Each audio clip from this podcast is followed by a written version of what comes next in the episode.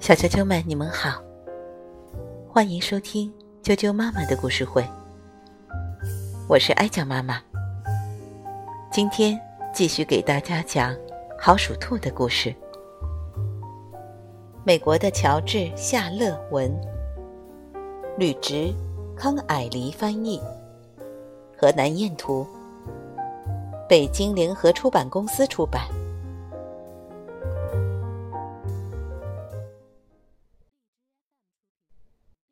陌生人的来访。鼠兔泽人坐在洞口，看着一只陌生的鼠兔小心翼翼地走了过来。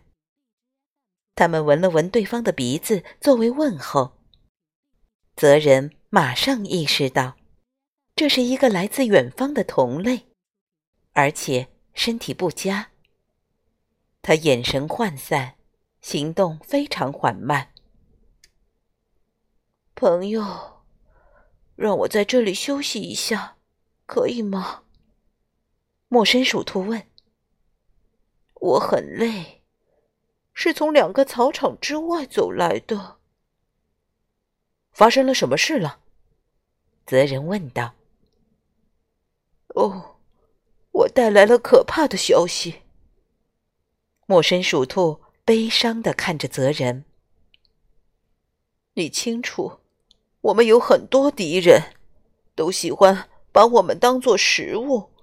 但是，现在我们最大的敌人是人类，他们要杀光我们。其实，并没有充足的理由。他们说是我们毁坏了草场，但真正的问题是人类自身。他们养了太多的绵羊和牦牛。远远超出了草场的承受力，但是鼠兔却担负了罪名。陌生鼠兔停下来，喘着粗气。这些我们都知道了。泽人有些不以为然。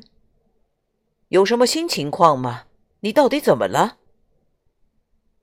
毒药。陌生鼠兔说。毒药。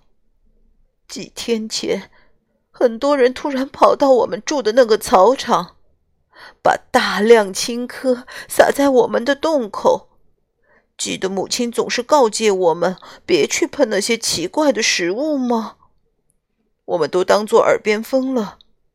这些青稞闻着吃着很正常，所以大家就吃了，连我都吃了一点点。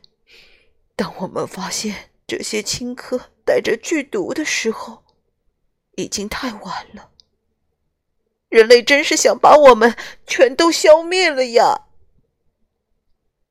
两只鼠兔不再说话了，一动不动，为他们的朋友和很多鼠兔家庭的遭遇感到巨大的悲哀。责人。记起了狼也告诉过他毒粮食的事。过了一会儿，陌生鼠兔继续说道：“情况糟透了，你无法想象。我的一个朋友看到一只被丢弃的毒药瓶子，上面说这种毒药是一种肉毒素。”由细菌产生的食物型毒药，这种毒会严重的影响我们的神经系统。